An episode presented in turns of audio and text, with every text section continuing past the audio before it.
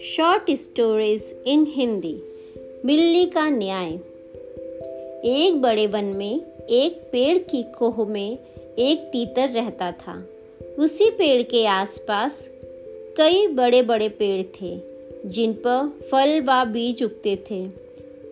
उन फलों और बीजों से पेट भरकर तीतर वहाँ मस्त पड़ा रहता था। इसी प्रकार कई वर्ष बीत गए। एक दिन उड़ते उड़ते एक और तीतर वहाँ सांस लेने के लिए उस पेड़ की टहनी पर बैठा। दोनों में बातें हुई। दूसरे तीतर को यह जानकर बहुत आश्चर्य हुआ कि ये तीतर केवल यहाँ पेड़ों के फल व बीज चुग कर जीवन गुजार रहा था।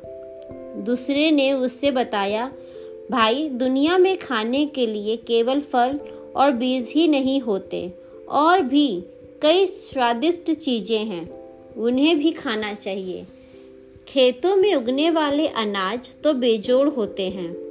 कभी अपने खाने का स्वाद बदल कर तो देखो। दूसरे तीतर के उड़ने के बाद वह तीतर सोच में पड़ गया। उसने फैसला किया कि कल ही वह दूर नज़र आने वाले खेतों की ओर जाएगा और उस अनाज नाम की चीज़ का स्वाद चख कर देखेगा। दूसरे दिन तीतर उड़कर एक खेत के पास उतरा। खेत में धान की फ़सल उगी थी। तीतर ने कोपलें खाई। उससे वह अति स्वादिष्ट लगी। उस दिन के भोजन में उसे इतना आनंद आया कि खाकर तृप्त होकर वहीं आँखें मूंद कर सो गया। इसके बाद भी वह वहीं पड़ा रहा रोज खाता पीता और सो जा, जाता था। छह सात दिन बाद उसे सुध आई कि उसे घर लौटना चाहिए। इस बीच एक खरगोश घर की तलाश में घूम रहा था। उस इलाके में ज़मीन के नीचे पानी भरने के कारण उसका बिल नष्ट हो गया था। वह उसी तीतर वाले पेड़ के पास आया और उसे खाली पाकर उसने उस पर अपना अधिकार जमा लिया और वहाँ रहने लगा। जब तीतर वापस लौटा तो उसने पाया कि उसके घर पर किसी और का कब्जा हो गया है। तीतर क्रोधित होकर बोला, हे hey भाई, तू कौन है और मेरे घर में क्या कर रहा है?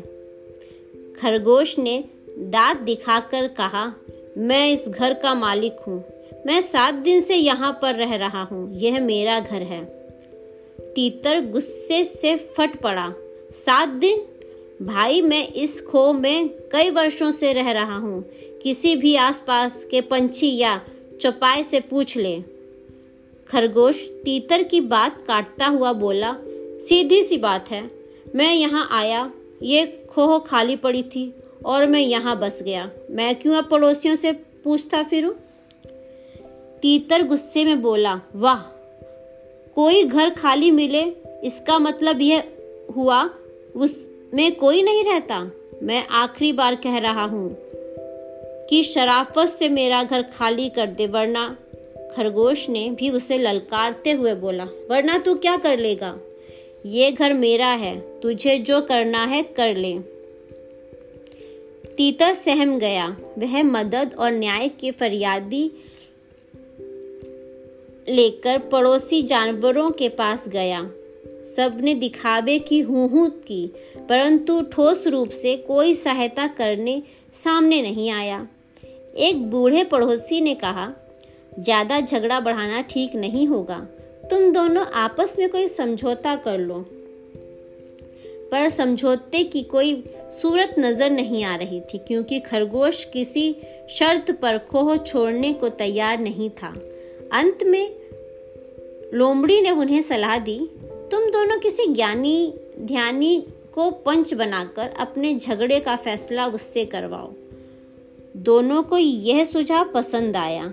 अब दोनों पंच की तलाश में इधर उधर घूमने लगे। इसी प्रकार घूमते घूमते वे दोनों एक दिन गंगा किनारे आ निकले। वहाँ उन्हें जब तप में मगन एक बिल्ली नज़र आई। बिल्ली के माथे पर तिलक था।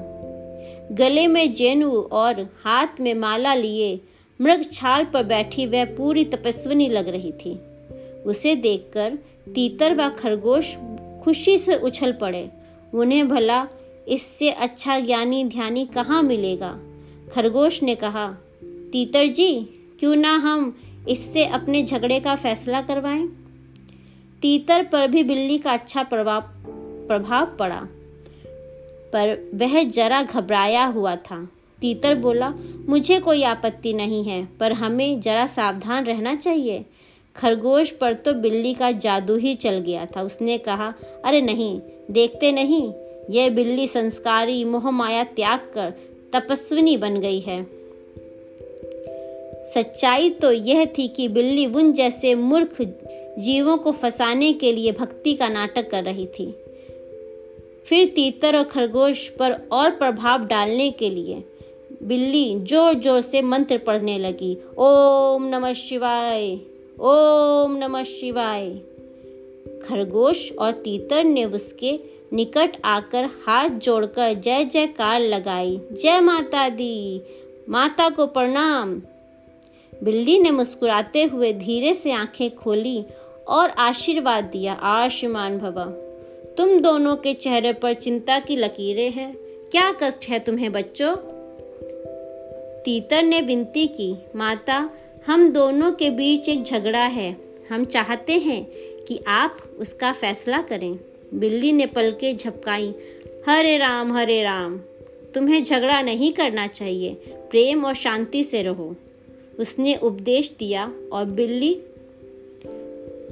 उन दोनों से बोली, खैर, बताओ तुम्हारा झगड़ा क्या है? तीतर ने मामला बताया। खरगोश ने अपनी बात कहने के लिए मुँह खोला ही था। कि बिल्ली ने पंजा उठाकर रोका। बोली, बच्चों, मैं काफ़ी बूढ़ी हूँ। ठीक से सुनाई नहीं देता। आँखें भी कमज़ोर हैं, इसलिए तुम दोनों मेरे निकट आकर मेरे कान में ज़ोर ज़ोर से अपनी बातें बताओ, ताकि मैं झगड़े का कारण जान सकूँ और तुम दोनों को न्याय दे सकूँ। जय सिया राम वे दोनों भक्तिन बिल्ली के निकट आ गए, ताकि उसके कानों में अपनी अपनी बात कह सकें। बिल्ली को इसी अवसर का तलाश था। उसने म्याऊ की आवाज़ लगाई और एक झपटे में खरगोश और तीतर का काम तमाम कर दिया। फिर वह आराम से उन्हें खाने लगी। मोरल ऑफ़ द स्टोरी दो के झगड़े में तीसरे का फ़ायदा ही होता है, इसलिए झगड़ों से दूर रहो।